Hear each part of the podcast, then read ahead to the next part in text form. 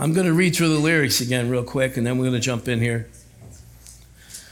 The blood that Jesus shed for me way back on Calvary. It's the blood that gives me strength from day to day, will never lose its power. Because it reaches to the highest mountain, reaches wherever it needs to go, reaches every place in our life, reaches every place in our soul, every place of disappointment, every place of tragedy, every place of woundedness. That blood will go.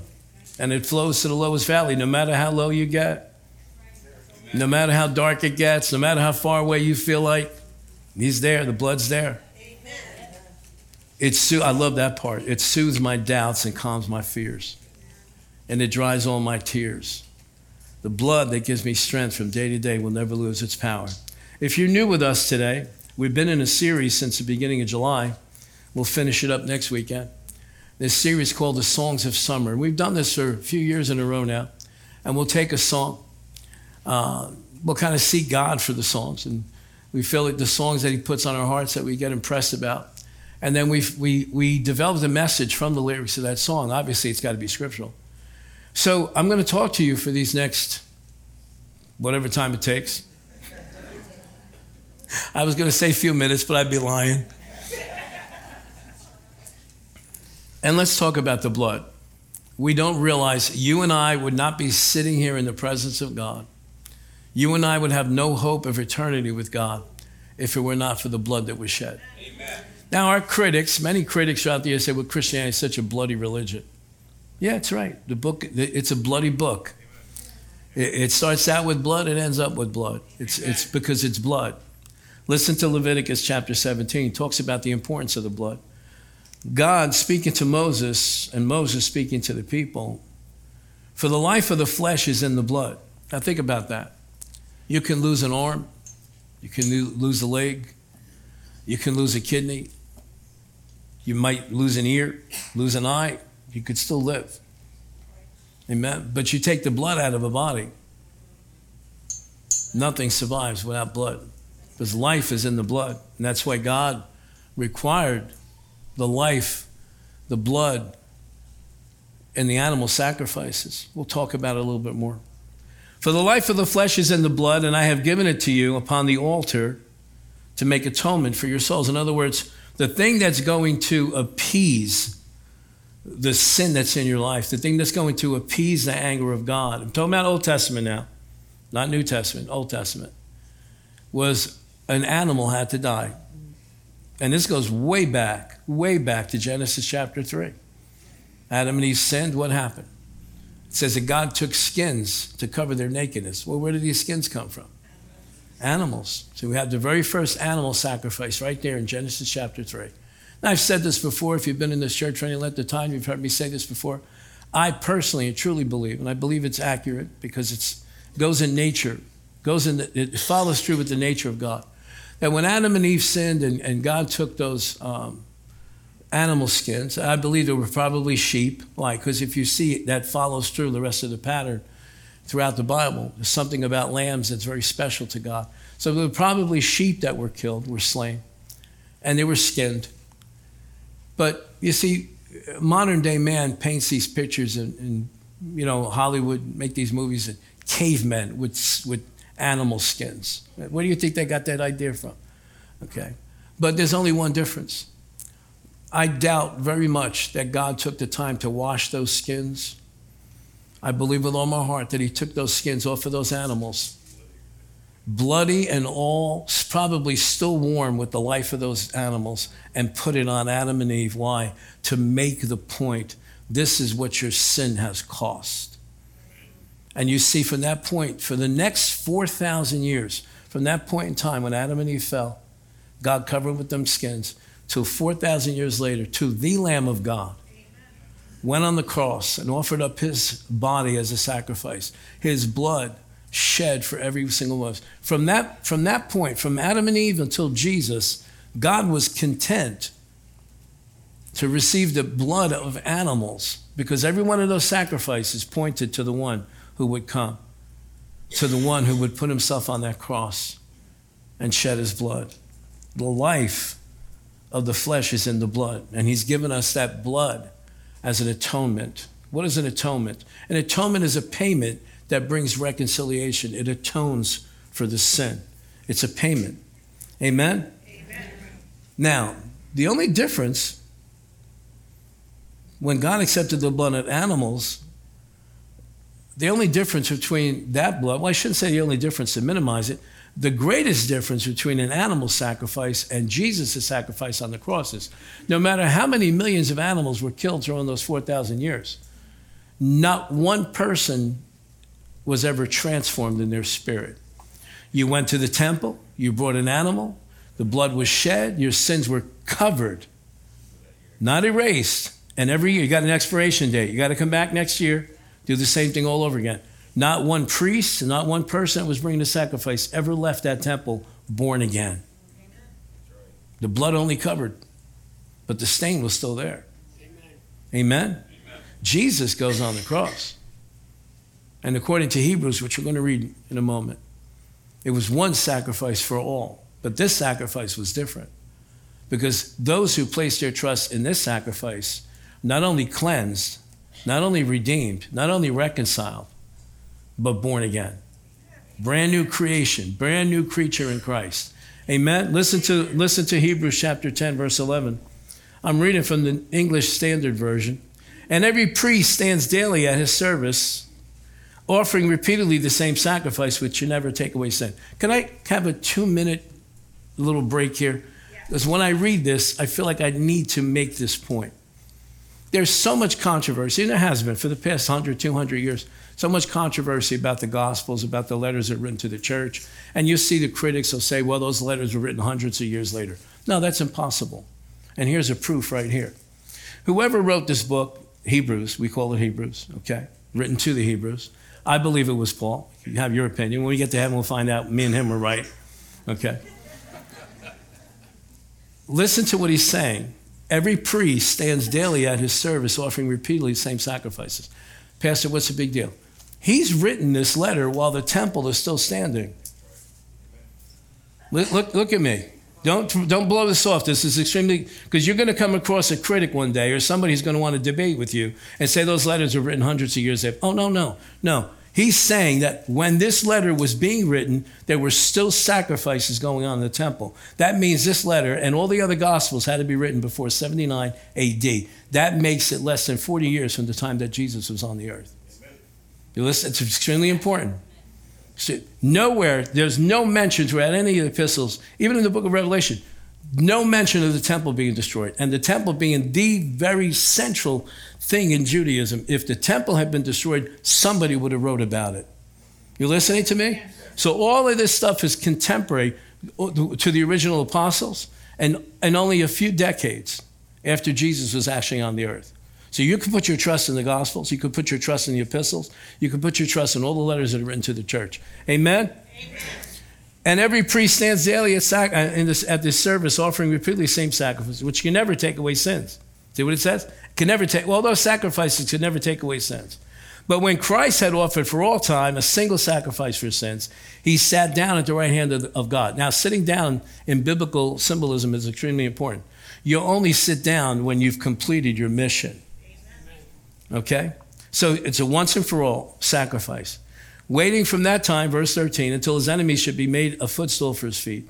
For by a single offering, here it is, verse 14, by a single offering has perfected for all time those who are being sanctified.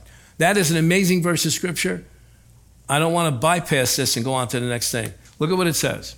For by a single offering, the one and only time that Jesus Christ went to the cross.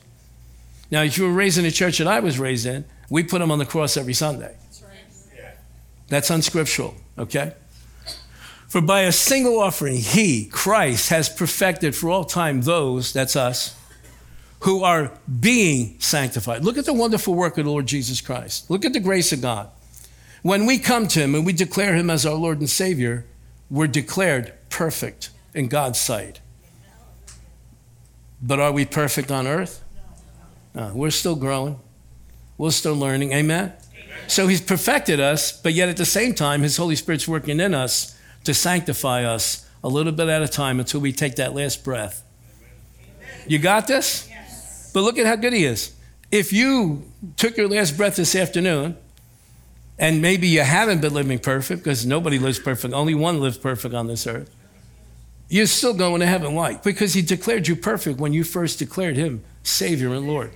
Your spirit is perfect, your soul needs to be worked on. Amen? Turn to somebody and say, Thank God.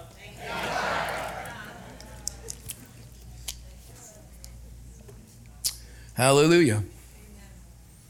All right, let's move on. Jesus demonstrated the significance of his blood at the Last Supper with his disciples. Matthew 26, 26. And as they were eating, Jesus took bread, blessed it, and broke it, and gave it to the disciples, and said, Take, eat, this is my body. Then he took the cup and gave thanks. He gave it to them, saying, Drink from it, all of you, for this is my blood. This is my blood. This is my blood. Now, what was in that cup? Wine. What did he say it was? His blood. This is my blood of the new covenant. And when he said that, in the spirit realm, the page turned. It went from Old Testament to New Testament. He said, This is my blood. In the Old Testament, the covenant was made with Abraham. It was the blood of animals. Go read it, Genesis 15. I gave you that homework assignment last week or two weeks ago. Go read it. But now this covenant is in his blood. He said, which is shed for many for the remission of sins. So, in this time that we have left, I want to talk about, and I'm going to move very quickly. You're going to have to listen quickly, all right? You're going to listen quickly? Yes. I had one person go, okay. The rest are like, eh, we'll get there. Are you going to listen quickly? Yes. All right. Now I need to hear the amens, a grunt, or something, so that I know I can go on. Okay? Hallelujah. Number one, our redemption, our reconciliation with God required the blood of Jesus. So the blood reconciled us. The blood redeemed us. The blood was accepted as payment. Colossians 1:20. Through, and through him, Christ, to reconcile to himself all things, whether things on earth or things in heaven, by making peace through his blood shed on the cross. Let me tell you a very quick story, okay? And I don't tell these stories to entertain, I tell these stories to see the practical application of the scriptures. Amen? Amen? Amen. Now listen, many years ago, probably at this point, about 20, 22, 23 years ago, um, Church was only a few years old. There was a woman that was attending the church, had two daughters. Uh, nice woman. She came to visit me one time. She said, Pastor, it's weighing on my heart. I have a sister that has not spoken to me in 10 years. They had differences. The whole family had split up over an inheritance, which that normally will do. So, uh, guys, let's spend all our money so we don't leave anything to anybody so they don't fight. So she came and she said, I haven't talked to my sister in 10 years. And this is really bothering me. And I had just been studying that verse of scripture about the blood bring, bringing reconciliation, not only in heaven, but also on earth. And I said to her, No problem, let's pray. We, we, we took hands. She reached over the desk. I was on the other side desk. We prayed. I prayed this scripture according to Colossians chapter 1, verse 20. Father, I pray the blood of Jesus would bring reconciliation between so and so and her sister. Lord, you said in the word that the blood will reconcile us here on earth as, as much as it's reconciled in heaven. I swear to you, as I'm standing here, two days later, she calls me up. She said, You're not going to believe this. I said, Try me. She said, I got a call from my sister yesterday. She said, I was walking on this trail, which she did every morning. She said, and at some point, as I'm walking on the trail, I feel the conviction of the Holy Spirit come upon me. She said, I'm so sorry that we haven't spoken to each other all these years. They reconciled. Amen. That was a coincidence. after 10 years? This will work. I've prayed this many times over relationships. The blood of Jesus is powerful. It reconciles. If look, if it was powerful enough to reconcile us to God our Father, it doesn't take anything to reconcile one human being to another one. Amen. Amen? Ephesians chapter 1, verse 7. And in him we have redemption through his blood, the forgiveness of sins according to the riches of his grace. God, in his goodness, received Jesus' blood as the payment for you and I. Amen. Number two, the blood cleanses us from all sin. Hebrews chapter 9, verse 14. How much more then will the blood of Christ, who through the eternal Spirit offered himself unblemished to God, Cleanse our conscience from acts that lead to death, so that we may serve the living God. Go down to verse 22 in the same chapter. In fact, the law requires nearly everything to be cleansed with blood, and without the shedding of blood, there's no forgiveness. Now, I want to go back in my notes to a scripture that I skipped before. 1 John chapter 1, verse 7. Can you put that up there, please? 1 John chapter 1, verse 7. Look at this. Watch this now. Don't miss that on any word that God, God gives us, okay? But if we walk in the light as He is in the light, we have fellowship with one another. That's that reconciliation of relationship. You got it? And look at this. And the blood of Jesus Christ, his son, say it loud with me, cleanses. Cleanses. Not cleansed. Cleanses. Which indicates what? Ongoing activity. It's constantly cleansing us. Now, watch this now. It's tied to being in fellowship with one another. Well, Pastor, I have a really hard time with so and so. I have a really hard time with that person. I really have a hard time with this individual, with that individual. Oh. the blood of Jesus cleanses us when we are walking in the light as He is in the light. Okay, so watch your relationships, watch your unforgiveness levels, watch your, your, your love for the brethren, okay?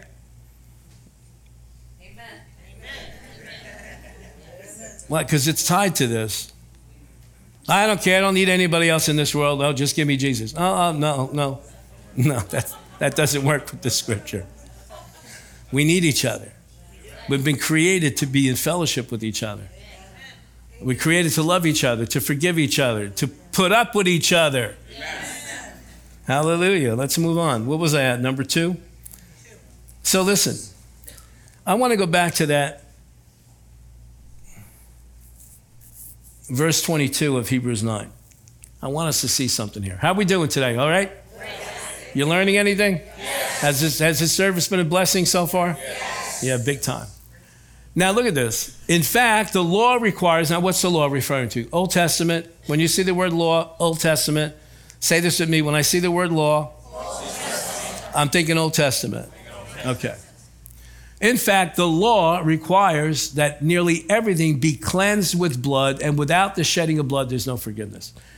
Let me tell you what this is referring to, okay? When Solomon's temple was built, the very first temple, there were there was sacrifices that need to be made. There's all kinds of utensils that God instructed them how to build, okay? And actually, it really goes back to the tabernacle in the desert when the Israelites were coming out of Egypt going to the promised land. God gave them instructions, but then kind of expanded those instru- instructions when the temple itself would be built in Jerusalem. So they needed utensils, tools, articles that they were going to have to use in the animal sacrifices. So it involved shovels, it involved forks, it involved pitchers, and all these other things to catch the blood when the animals were sacrificed.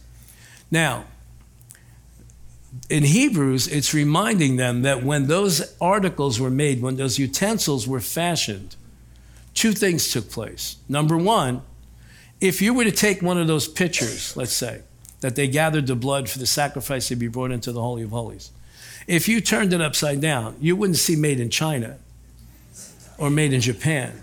You would see it was stamped holy unto the Lord. In other words, the only thing this could be used for is for the temple service for the Lord. Now, do you remember in book of Daniel when that wise guy king decided to throw a, a, a party and use the utensils from the temple to drink wine out of? And what happened? What showed up on the wall? The handwriting on the wall. We get that saying today. Wow, the handwriting's on the wall. Where do you think that came from? Book of Daniel. And he was judged because he took the things that said holy unto the Lord and used them to have a drunken bash, okay? And cost him the kingdom, all right? But let's get back to this. Now, the other thing that was done to these utensils before they could be used in a temple service is they're sprinkled with blood. Everything, mercy seat, everything, Ark of the Covenant, everything, utensils, shovels for the, for the fires, the sacrifice for the, everything was sprinkled with blood. Now, Let's take that over to the New Testament. When you got born again, when you received Christ, the Holy Spirit came and stamped you, sealed you. And if we could see in the Spirit, holy unto the Lord. When you were born again and you gave your life to Christ, you were also sprinkled by the blood of the Lamb of God, spiritually speaking.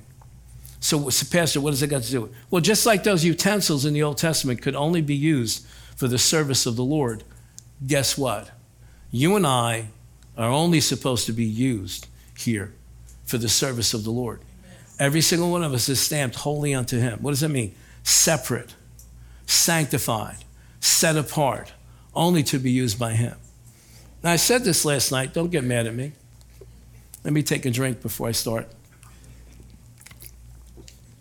It grieves me when I see these individuals go on these TV shows, uh, American Idol, for instance.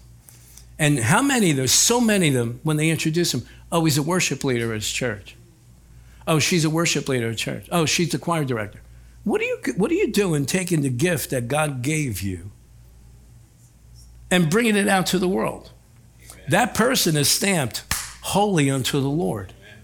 That voice, that talent, that ability is supposed to be used for the one who gave it. So say, what are you saying, Pastor? We shouldn't watch it? No, I'm not saying that. What I'm saying is when you see somebody up there like that, and there's been many throughout the years, pray for that individual. Pray for the conviction of the Holy Spirit to come upon them, that they would take their gift and bring it back to where they're supposed to use it Amen. in church. I used this other example last night of Elvis. Now, I personally never liked his music, but that's not, my wife likes it, whatever. But the man was called of God to reach his generation. Baptized in the Holy Ghost, saved, fully saved, okay? But what happened?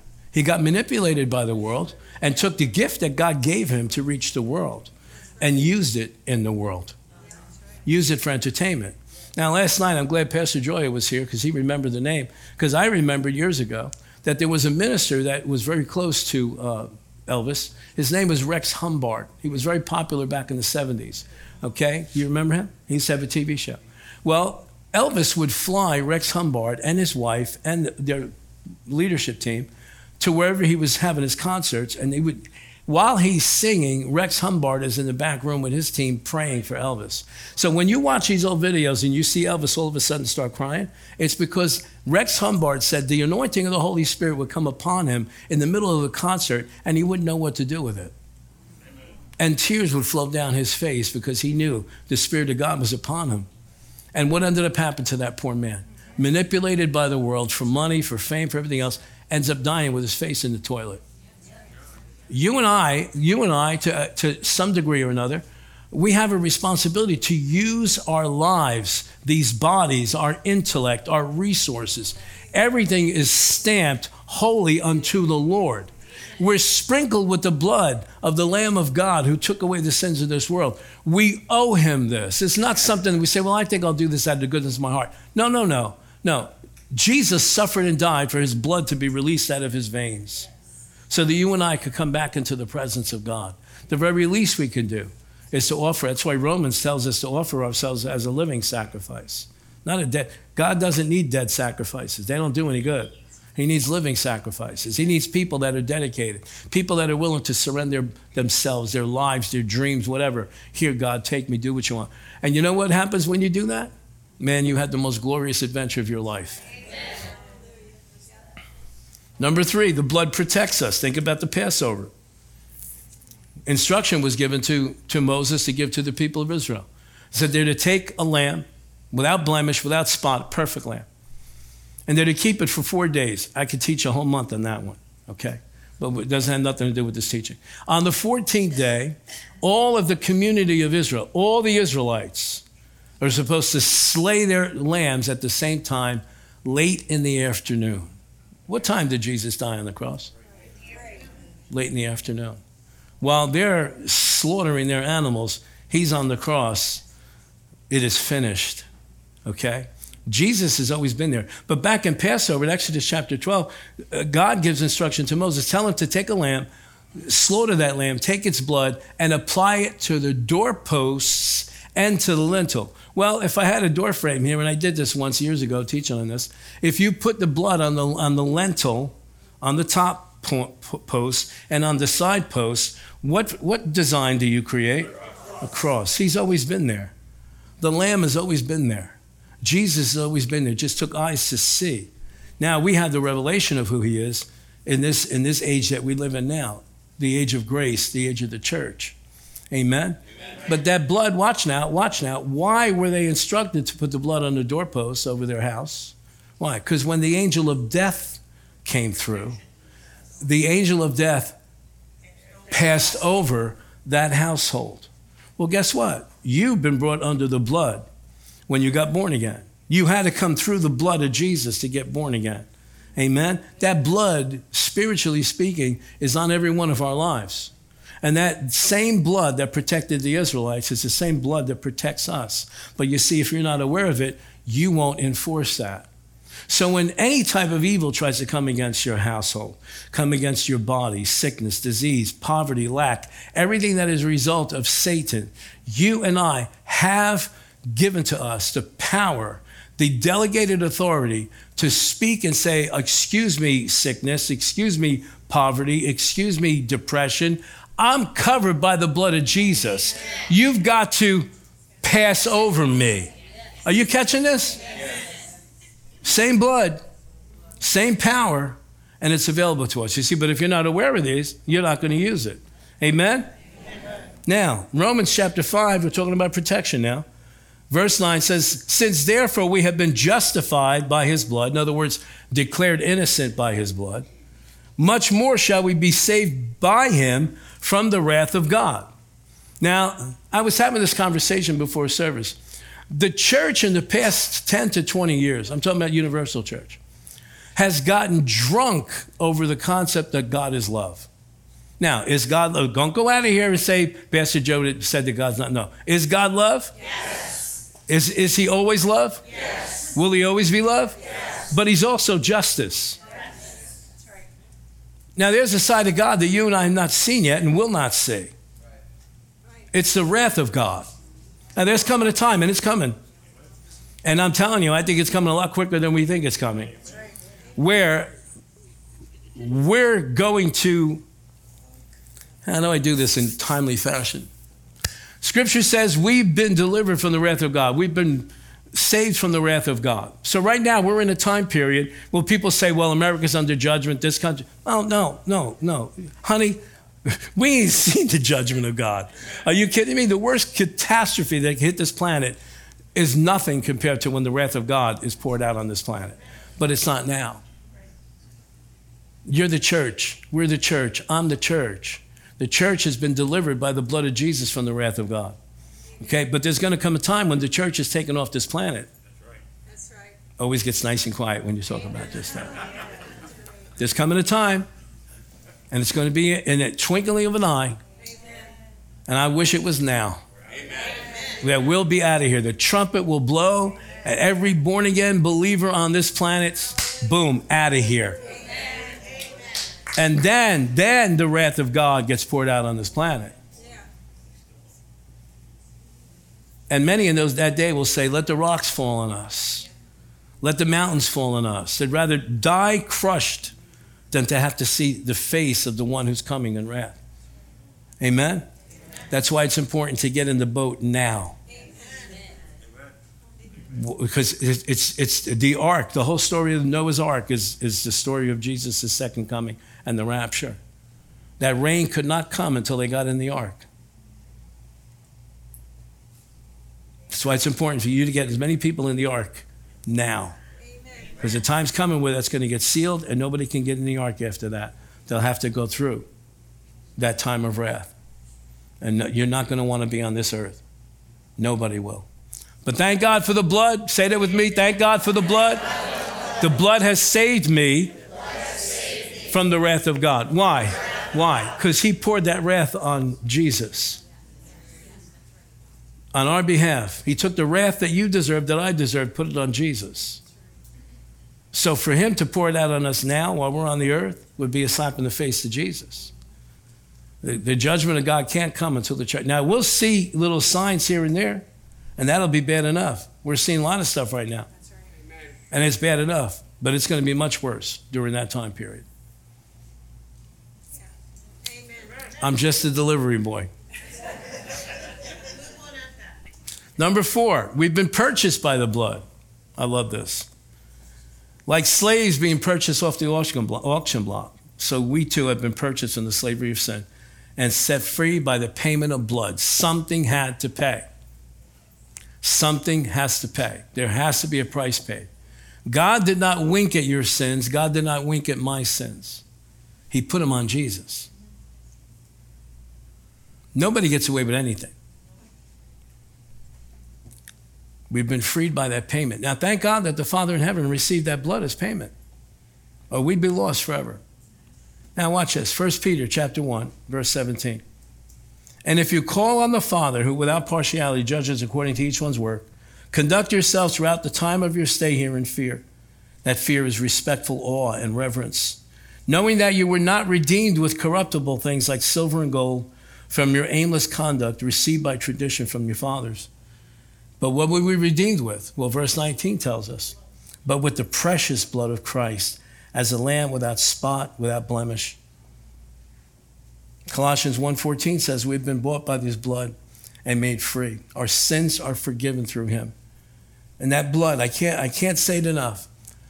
Thank God that the blood was received as payment. Now listen, I want to I want to just throw this in about a minute and a half and then we'll get back on this and we'll wrap this up.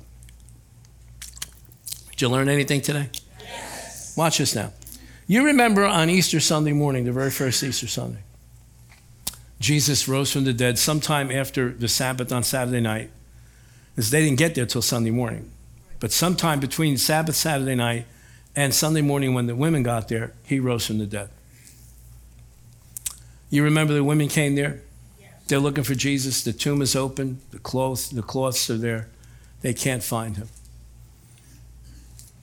But then they turn around and Jesus is there. And Mary Magdalene dives for his feet and goes to wrap her arms around his feet. And he said to her, Do not touch me, for I've not yet ascended to my God and your God, my Father and your Father.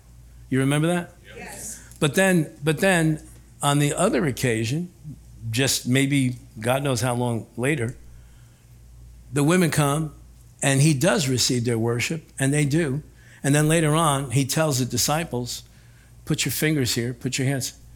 What made the difference? Why, why, why on that morning, as soon as, as soon as they came to the tomb, he said, Don't touch me? It's because he's on his way to heaven. You see, because his blood could not just be shed here on earth, his blood had to be deposited in heaven. Do you remember what the Colossians chapter 1, verse 20 before? He's reconciled all things in earth and where? In heaven. See, in heaven, there's a temple. In heaven, there's a Holy of Holies. In heaven, there's an Ark of the Covenant with the mercy seat above it with the two angels. Okay? You remember the story? You remember Raiders of the Lost Ark? Remember? What's, his, what's the guy's name there? What's the guy's name that played the, the main character? Harrison Ford. Harrison Ford. You remember him? Hat, whip, the whole bit. Indiana Jones. Thank you. Okay, that Ark of the Covenant existed. It's not wasn't a Hollywood thing. They made a big story out of it. Okay, so so watch this now. There was one on earth, in the temple in Jerusalem, and there's another one in heaven. Jesus, the high priest, had to take some of his blood and go ascend before the Father and take that blood and sprinkle it on the mercy seat. Honestly speaking, that's really when our salvation was complete. Because our Father in heaven then received that payment. Then he comes back and anybody can touch him. Say, well, what is the big deal about? Well, the big deal is because you see, we have a, a what's the word I'm looking for? Foreshadowing. In the Old Testament, when the priest would take the sacrifice, the blood of the sacrifice, and go into the Holy of Holies, nobody could touch him. You couldn't touch him. Why? Because he's on his way to bring the blood, to put it on the mercy seat. So God in heaven would cover the sins of the people for one year. In fact, I, I, I challenge you to go look this up. The utensil that was used to gather the blood that would be taken into the Holy of Holies does not have a flat bottom because they can't put it down. It's shaped like a cone. so that the priest is constantly moving with this thing. Why? When blood's set down, it begins to coagulate. And the priest could not, they couldn't just put it down and go take a cigarette break. They had con- they, they had to be very conscious of what they're doing. It's very holy, very sacred. Well, Jesus is the vessel that the blood was contained in. That vessel had to be broken at the cross so his blood could be shed. But that vessel also had to be presented in heaven. Listen, folks, I know we don't think about this a lot, but we should. The blood of Jesus Christ is central to our relationship with the Father.